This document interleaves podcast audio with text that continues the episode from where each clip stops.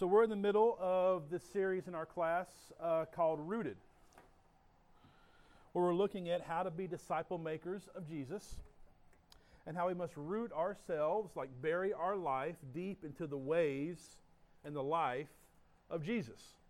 That we are rooted in Him, and as we're rooted in Him, He produces fruits of making disciples.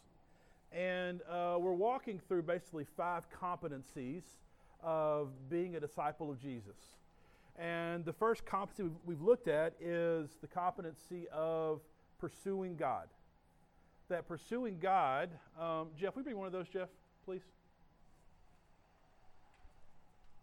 Thank you.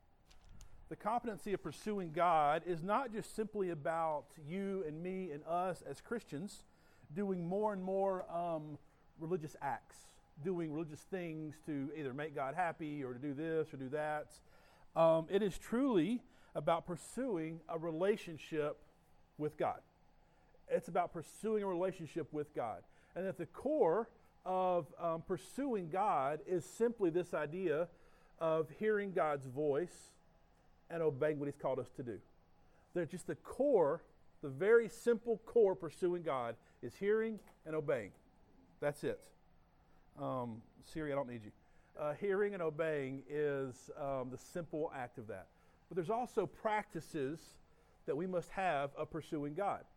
And uh, the first practice we looked at last week was really hearing God through His Word. God has already spoken through the living and active Word of God. And that if we're going to be followers of Jesus, if we're going to be disciple makers for Jesus, we must learn how to hear the voice of God through His Word. And we walked through last week on how to hear God's true voice, how to walk through basic hermeneutics, which means how to find the meaning of Scripture. And we walked through this thing called the interpretive journey, where we have to grasp the text in the, for the original audience.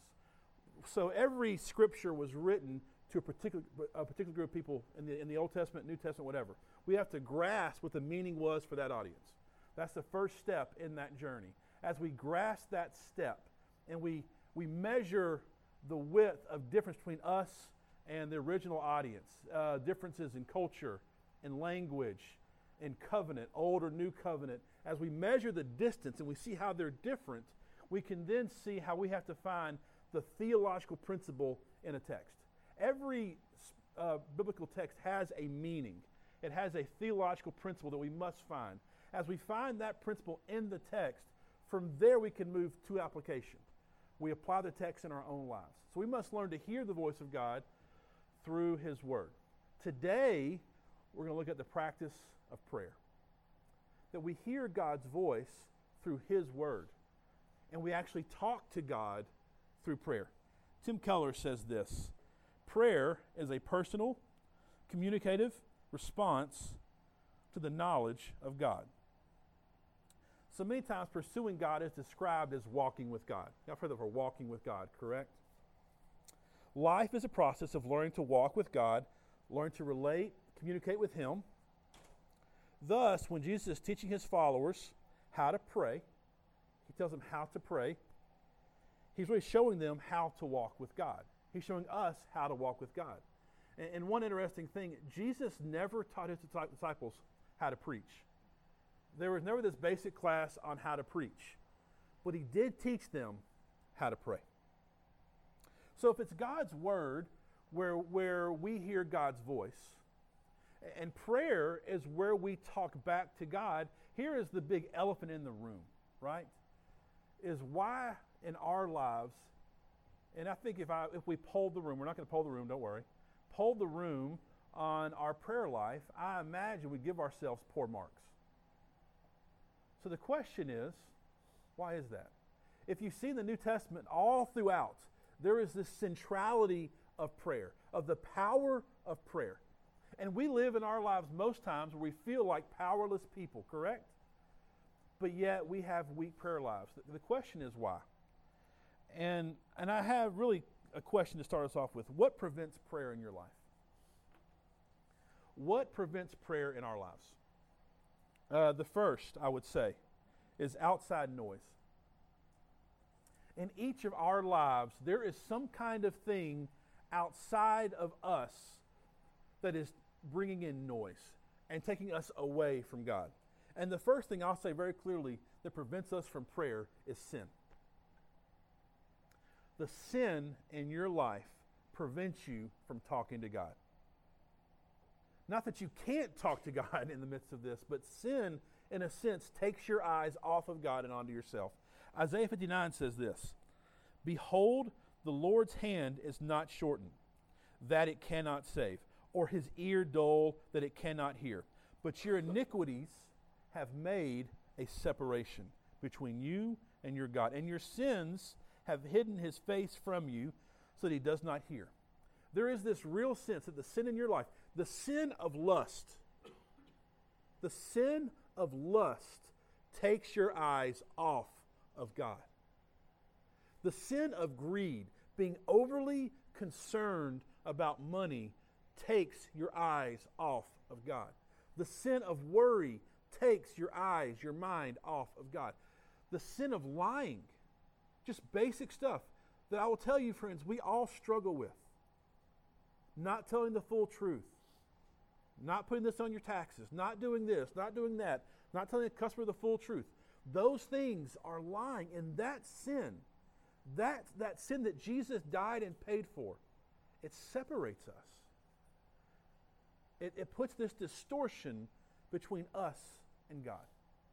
Your sin separates you from this full relationship with God.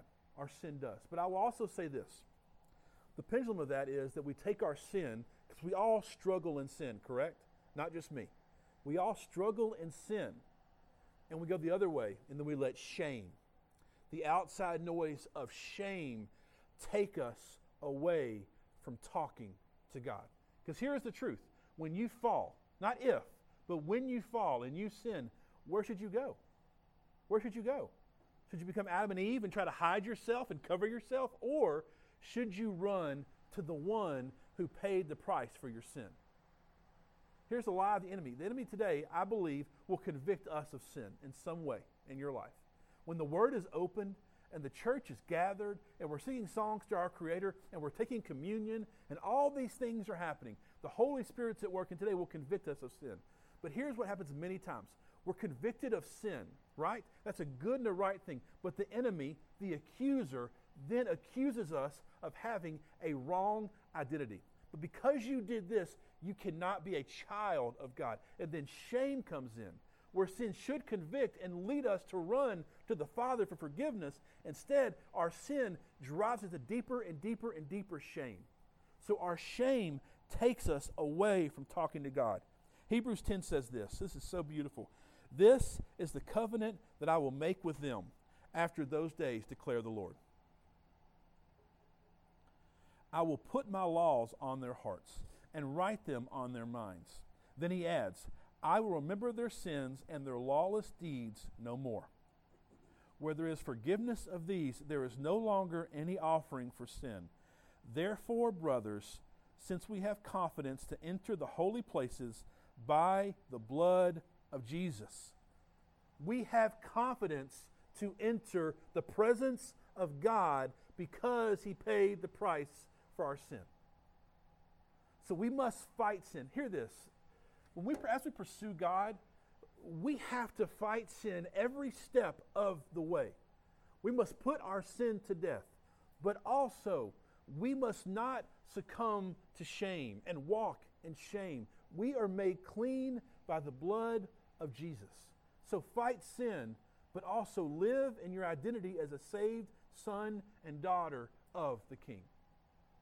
But sin and shame take us and distract us.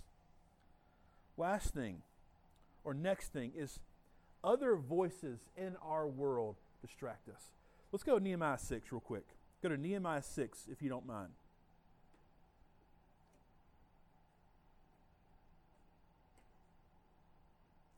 I read this in our reading plan this week, and it's a great picture of how other voices can take us away from our responsibility in talking and walking with Jesus. So Nehemiah had this calling uh, to, to rebuild the wall.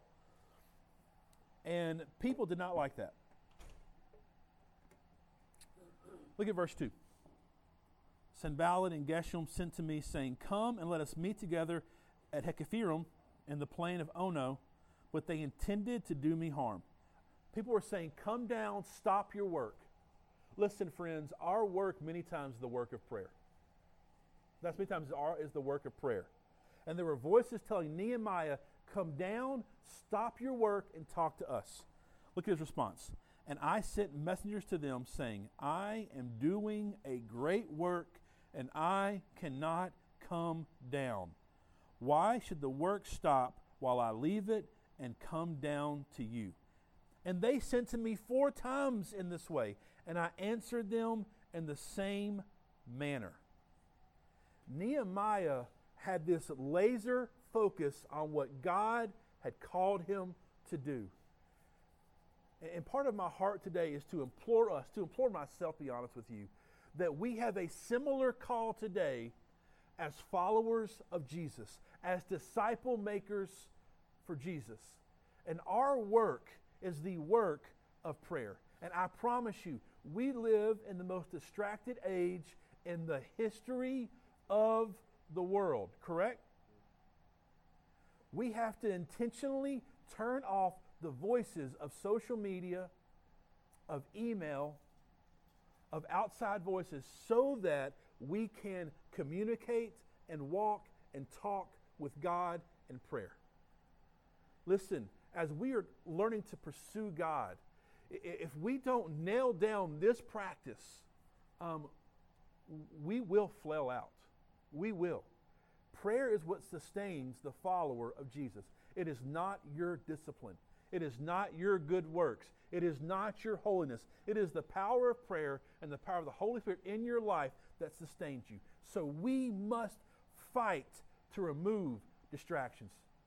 Here's what that means that means in your life, there should be a time, a place where there is nothing else going on. The phone is away, the kids are away, the spouse is away. It is you and it is God, and that is it. And if someone distracts you, our response needs to be I have great work to do. I cannot come down right now.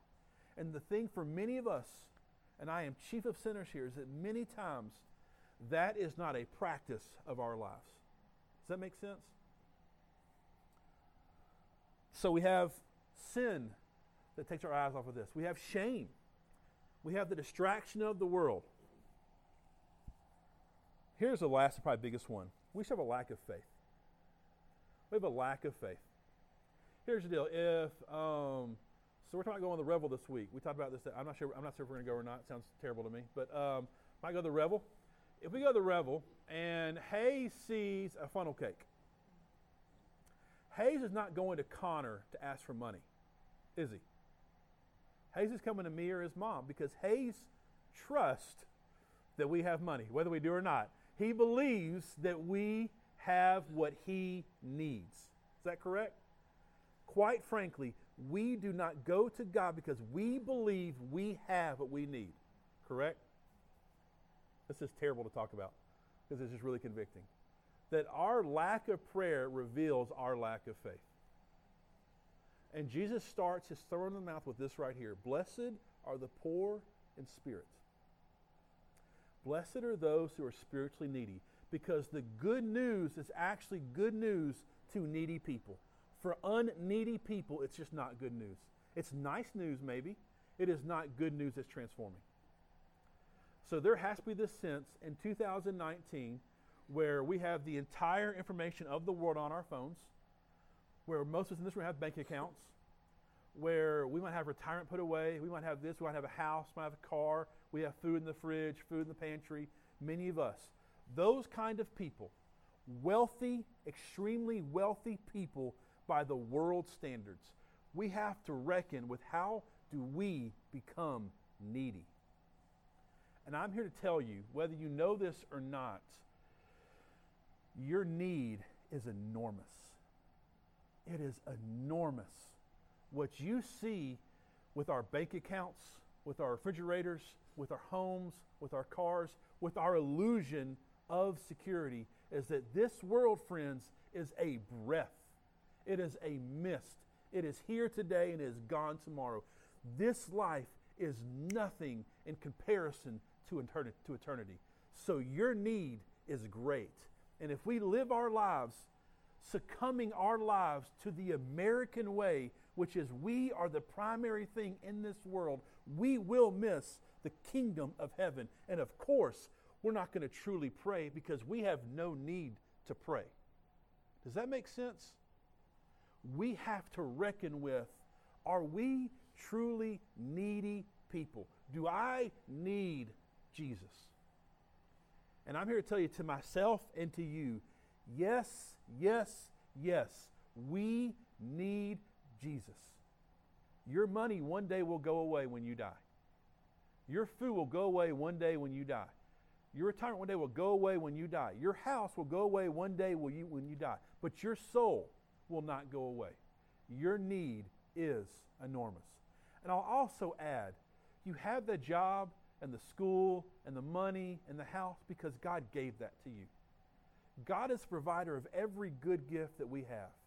And for us to have the arrogance to take credit for how we were raised by our parents, for the job God blessed us with, for the money God has given us, for the house, that is God, that is not your great, your great ability.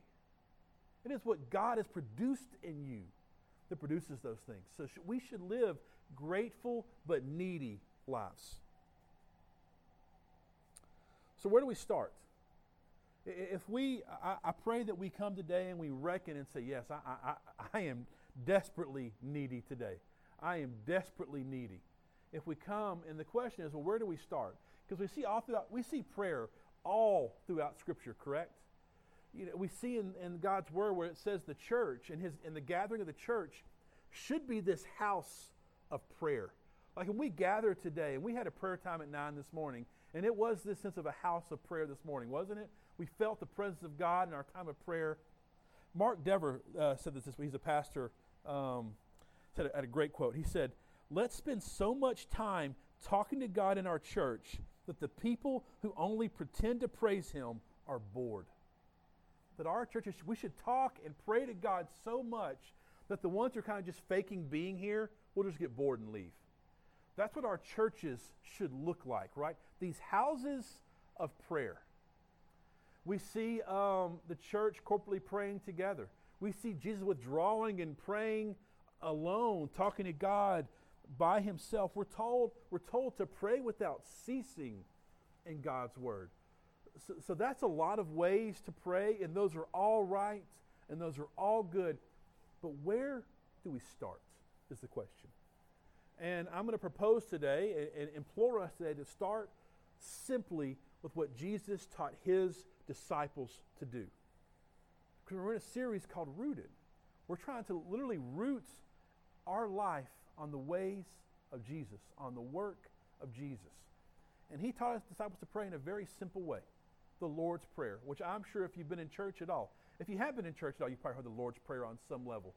He taught them to pray using the Lord's Prayer, not to preach, but how to pray. And, and there's a few reasons I want to teach this to us today and walk through this to us today. And here, here's one reason it's simple but deep. It is so simple that, that Connor, when he was two years old, could recite the Lord's Prayer. It was that simple. He couldn't grasp that, but it was simple enough for him to latch onto. But it is so deep that we cannot grasp it completely ourselves today. It is so grand. The nature of who God is as we talk to Him is so great that we can't fully grasp that as we pray that prayer. Second reason you can teach someone else how to pray using the Lord's Prayer. Here's what I mean we can walk through the Lord's Prayer. You can leave today and teach your child how to pray. We are trying to grow as disciple makers of Jesus, right? And one of the greatest things we can teach people that we're walking with is how to pray. So my hope today is that you can learn in a way, a, greater way yourself to pray, but also how to teach someone else how to pray. Let's go to Matthew 6. Let's go to Matthew 6. I better get going. I've got three pages of notes left. Matthew 6, verse 5.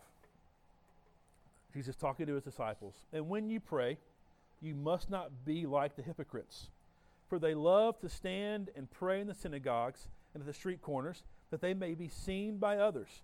Truly I say to you, they have received the reward. But when you pray, go into your room and shut the door and pray to your Father who is in secret. Here's the, just a random point. Um, we have to learn how to walk and talk with God by ourselves before we ever go into the world, into the crowd, or try to teach others or show others. There is this nature of you and God that has to be established. Let's keep going. And when you pray, do not heap up empty phrases as the Gentiles do, for they think that they'll be heard for their many words. Do not be like them, for your Father knows what you need before you ask Him. Pray then like this. Let me just read it. Our Father in heaven, hallowed be your name. Your kingdom come, your will be done on earth as it is in heaven. Give us this day our daily bread, and forgive us our debts as we also have forgiven our debtors. And lead us not into temptation, but deliver us from evil. If you have seen a sports movie in the past 20 years, you probably heard that prayer as they pray before they go on the field or some kind of tradition, some kind of thing like that. And that's, that's well and good. I, I don't want us to miss out on the richness of what God is teaching his followers based on the traditions of the world. We have heard this prayer our entire lives, but I will tell you, it has rich, rich implications for us today. So, in this prayer, we see um, really six different aspects of the Father's character, which is on your sheets, but I'll go ahead and attempt to do this right now. Don't, don't, don't nobody please laugh right now. Nobody laugh right now. Yeah, is, is do I pass? Is that good enough? Oh, that's awful. I gotta, I gotta fix that. I gotta fix that right there. I could do better than this. I think. Let's see here. Uh, is it worse now? Um,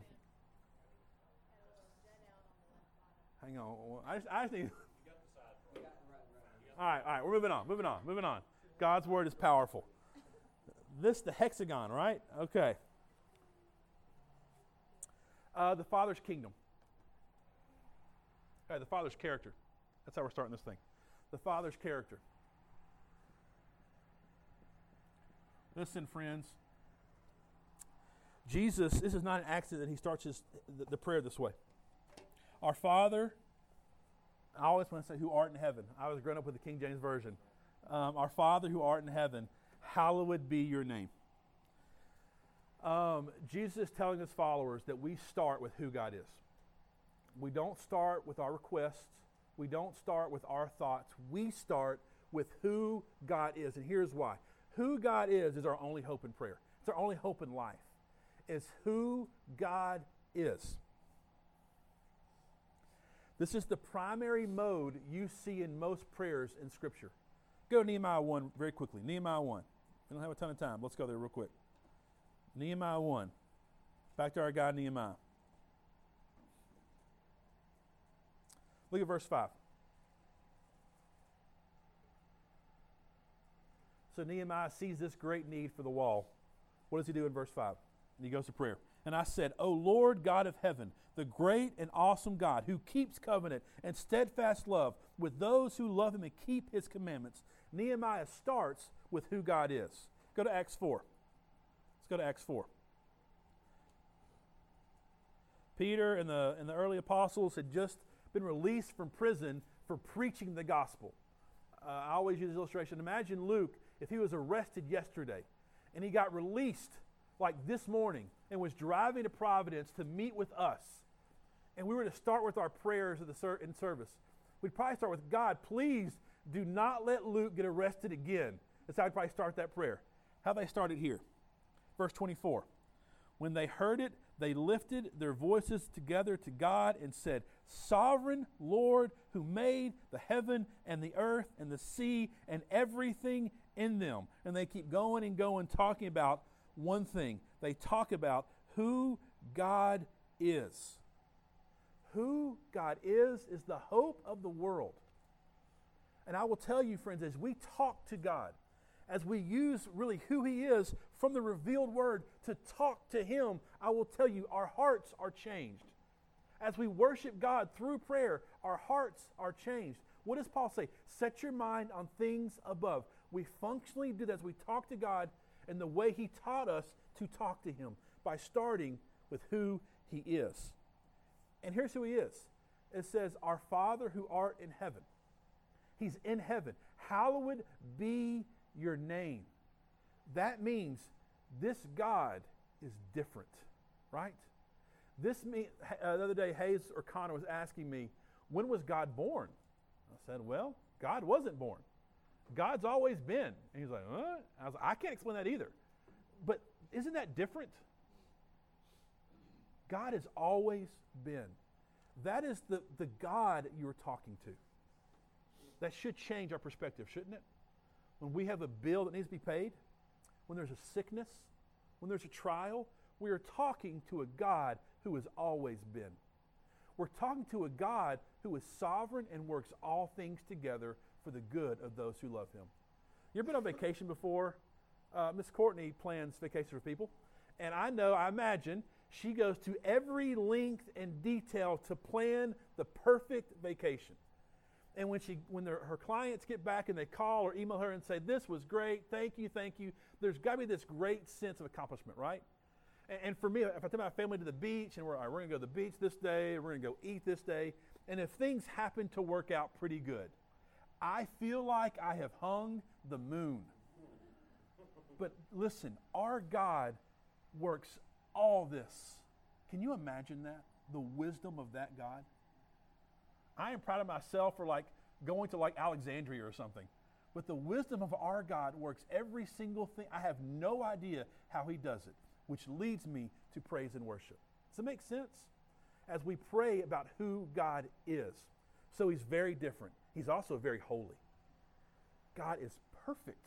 He lived in this world being spit at, persecuted, made fun of, deserted, let down, but he never sinned. He never sinned. He is a holy God who detests sin. So he is very different than us, correct? He's always been perfectly sovereign and holy. But we're told to come to him as our Father. So he's very different, but he's also very close. So either either you have kids in this room, and we've all we all have parents on some level. For better or for worse, we have parents in this room, right? So, on some level, we understand parent child love. Correct? What does Scripture say? That it, it is nothing, our love for our kids is nothing compared to how our Father loves us. And I will tell you, I love my kids more than anything in this world. Right? I cry for them, I get mad at them, all the emotions. But there is just this overwhelming connection of a parent and a child. And we are told to come to God in the same way. There is nothing more intimate than going to your Father. Now, friends, the brilliance of the way Jesus taught us to pray is that in literally five words, I don't, I don't I'm not counting exactly, in five words, don't hold me to that, in like five, six, seven words, we connect with this just overwhelming picture of who God is. And friends, our hearts and our minds should leap to worship, shouldn't they? Our Father who art in heaven, hallowed be your name. We start with the Father's character. Then we move towards the Father's kingdom.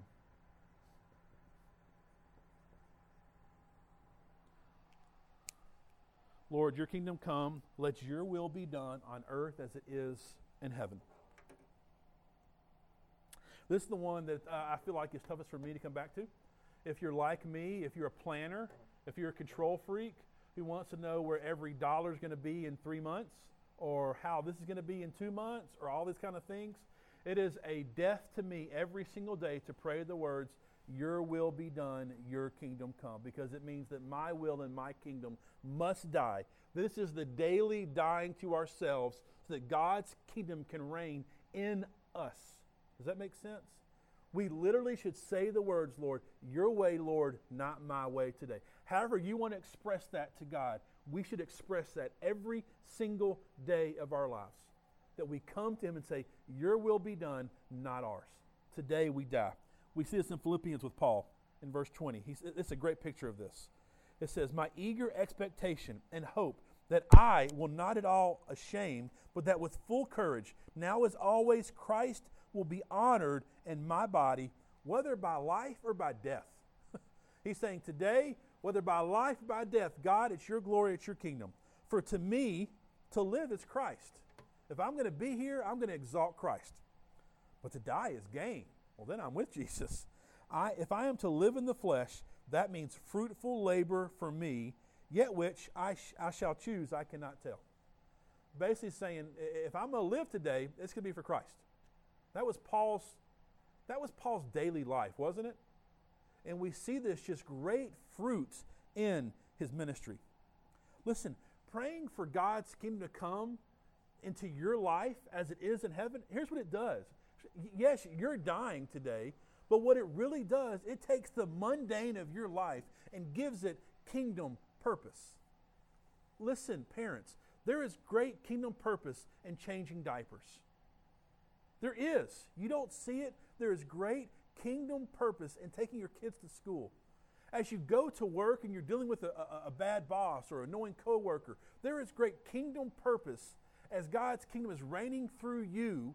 You, in a sense, are showing people what God's kingdom looks like on earth. That should transform our day to day life. And, and many times we live these mundane lives because we're living for our kingdom. Listen, friends, our kingdom is mundane, it's boring, and will go away, right? But praying for God's kingdom to come into our lives as it is in heaven for His will to be done will transform. It's like, this is very cheap, it's like a garden blooming. Like there's actually life to be found now. And many times our lives are like these dead gardens. We're trying to like raise this kingdom up in our own power and we're failing. Because we start with who God is, as we die to ourselves and go to His kingdom to come here on earth as it is in heaven, things will look different. They just will. And I would encourage you, pray this prayer in a very practical way. Start with your every single day. Dear Lord, as I go to work today, let your will be done. Let your kingdom come through me at work. Dear Lord, my kids get up in 30 minutes, and there's breakfast, and there's diapers, and there's changing, and there's homework, and there's this, as there's that. Let your kingdom come. All right. Father's character, Father's kingdom. Next we go to, we see the Father's provision. Give us this day our daily bread. Give us this day our daily bread. And we talked earlier about how, how we're provided for in America. Most of us pretty well. Like we most have food in our pantries and we have savings accounts, and, that, and that's a good and it's a blessing from God. I'm not saying it's wrong. So, how do we pray for provision in America in 2019? Is the question. How do we come? I think there's a few things happening here. Um, and I'll just give you how I pray this in my own life. I pray for two things. I, I pray for God to remind me He's the provider. I'm not the provider. Does that make sense? There is this sense, um, and we are called to work and provide for our family. We are. I, am not, that is in Scripture. But God is the ultimate provider. Now, what that means is He might provide in a way that I don't like, correct? It might mean we can't go to the movies this Friday night or whatever. That sounds weird. We can't do something because God provides this certain way. And I have to be okay with it because He's provider. I'm not. He's provider. And second, I think we have to ask God to provide for us in a supernatural way for our spiritual need every single day. My prayer many times that God will provide me enough emotional and spiritual strength today to do God's purposes. I need, I need His strength today. Not tomorrow, I need it today. So the question I would ask you is what is your daily bread right now? If you were to write down on a piece of paper, what is the daily bread right now? What is the need in your life right now? Go to your Father who, who is in heaven and ask Him. Start with who God is, ask for His kingdom to come first, but then ask God to provide for your needs, what they might be. Let your heart be aligned with His purposes, and then ask for God to move. Tim Keller says this We know God will answer us when we call because one terrible day he did not answer Jesus when he called. Jesus' prayers were given the rejection that we sinners merit so that our prayers could have the reception that he merits. It's this great exchange, right? That he hears our prayers because of what he did for us. So we see the Father's provision. Next, we go to the Father's forgiveness. Lord, forgive us our debts as we forgive our debtors. We get the Father's forgiveness. 1 John 1 9 says this If we confess our sins, he is faithful and just to forgive us our sins and to cleanse us from all unrighteousness. And friends, I will tell you, uh, in the church, and I think this is true for our church today, um, we dabble and play with sin way too much. We take sin way too lightly. And our hearts, I believe, many times are dull to the things of God, dull to the voice of God because we just live in sin. We don't call sin what we call sin struggles. We call sins bad habits. No, your sin and my sin is an affront to a holy God that led to the crucifixion of our Savior because of yours and my wicked sin. And I believe um, by us not calling our sin sin every single day, we just walk in our sin. There, and what happens too is our heart is dull to the things of God because we walk in sin. But then the flip of that is that we don't forgive others of their debts, right? The, the, the, the, the just hypocrisy of us. We walk in our sins and judge others for their sins. This many times goes back to us just being needy us knowing that we need a Savior. Listen, God forgave the greatest offender, which was you. So we can forgive the lesser offenses against us, can't we? But if we don't see our offense as great, we're never going to forgive other offenders. Um, listen, confessing sins daily to God, it humbles us. It also does this uh, the sweetest times in our lives spiritually, this is for some reason, is when we truly grasp the forgiveness of our sins. I'll never forget, I, I, I was walking in sin. This is 12 years ago, I think, just deep sin. Um, I blew it. I remember being caught. I remember um, being forgiven. I remember this place I would drive by in the midst of walking through just the sorrow of my sin. And to this day, if I think about that place driving by it, there is this sweetness to God's forgiveness. This humility I feel for the forgiveness that I need still today. There is this sweetness that we miss out on with our Savior if we don't go to Him with how He's forgiven us. Does that make sense? We are missing out on this just deep fellowship with our loving, graceful, forgiving God we got to keep going here. Uh, the Father's guidance. He says here to lead us not into temptation. Oh, this is terrible uh, shape right here, what I've done. I apologize for this. We must walk in the Father's guidance because here's why. What we just talk about, we dabble in sin too much, don't we? We, for, we, for, we, we confess our sins daily as we should, correct?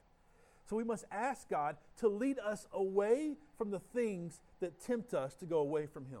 We, we literally must cry out to our God to help us every single day. Your soul desperately needs to fight your sin in this way. 2 Timothy 2:22 says this: "Flee youthful passions and pursue righteousness, faith, love, and peace, along with those who call on the Lord from a pure heart."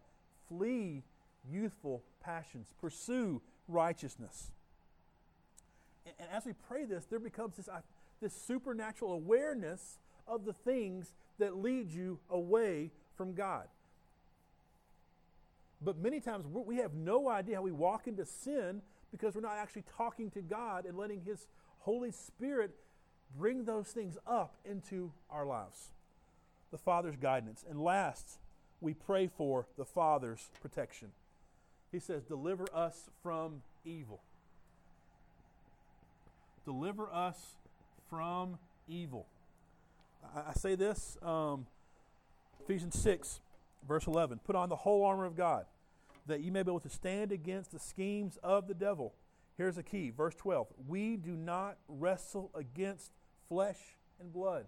Your primary problem is not the things you see in this world, but against the rulers, against the authorities, against the cosmic powers over this present darkness, against the spiritual forces of evil in the heavenly places. Spiritual warfare is real. The enemy is real. And he is out to seek, to, to kill, to destroy, to accuse, distract by any means necessary. I will tell you, my own heart this week, there has been just heaviness all week long. And how many, how many times I prayed this prayer this week? Probably once. Full confession. I am teaching this to you guys, and I'm like, well, I need to walk in this myself. There is this true sense of um, we just don't understand how deep the battle is. How de- there has to be, in a sense, like just you and God, we are going to battle this just together. There's got to be that sense. So, wrapping up, the Lord's Prayer is a framework for us to pray. It's a framework for us to pray. And here's kind of four ways you can pray this. I'll, you can write this down. First, just pray through it like normal. As we just walk through, kind of just pray those things to God. Kind of add your own application or your own words this prayer to kind of talk to God in a normal way. Just pray through the Lord's Prayer using this, this method. Second way, as you're praying this, when one of these parts, maybe it's your sin, maybe it's a need, maybe it's who God is, one of these parts just kind of jumps out and grabs your heart, just stop right there. Just lean in to that section of the Lord's Prayer and just kind of talk with God about who He is, or maybe about how to fight temptation, or, or whatever it might be. Just kind of stop in that one area and focus your time of prayer on that one area. Second way, you can drop your most pressing need into this prayer. Let me, let me give you an example. So, say you've been walking in sickness. Uh, dear Lord, you're the, you're the healer over everything. And this sickness, you can heal immediately because who you are. You're my Father in heaven. But Lord, even more than my sickness, I want your will to be done in my life. If that means this sickness stays with me, Lord, your kingdom come, your will be done, not mine. But, dear Lord, I will ask you today, my daily need is I need to be healed from this. I need to eat better today. I need this. I need that. Dear Lord, give me this daily bread. Dear Lord, forgive me for how I've doubted you in the midst of my sickness. Lord, pl- please forgive me as I forgive others, Lord. Lord, lead me away from resting or being or focusing on my sickness today. And dear Lord, protect me from the attack of the enemy. Protect me from being discouraged in the midst of my sickness. We can drop our needs right into the way God has taught us to pray. Or a person that maybe it's your spouse you want to drop this into. I do this all the time for my wife, for my kids, for people that are lost around me. I just drop their name in this and I pray the Lord's Prayer over that person. Because here's the, the, the, here's the crazy news is that God works. Prayer works. God is at work in the life of people. And when needy children come to their Father, our Father responds. I've got six steps for you to take this week if you want to take steps this week. It says risk events on here because it is a risk to apply the Word of God to our life. It means you're going to give up something to apply God's Word.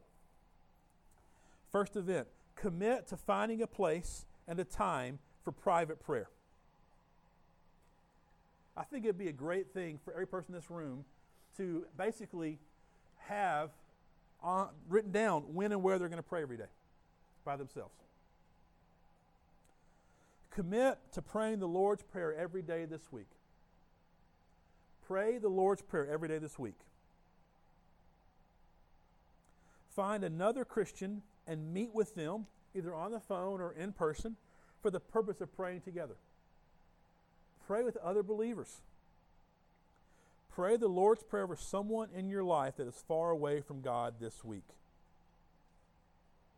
Last thing, teach someone to pray using the Lord's Prayer. I would encourage each of us this week take a step, do something to begin to walk in the practice of pursuing God through prayer. Let's pray.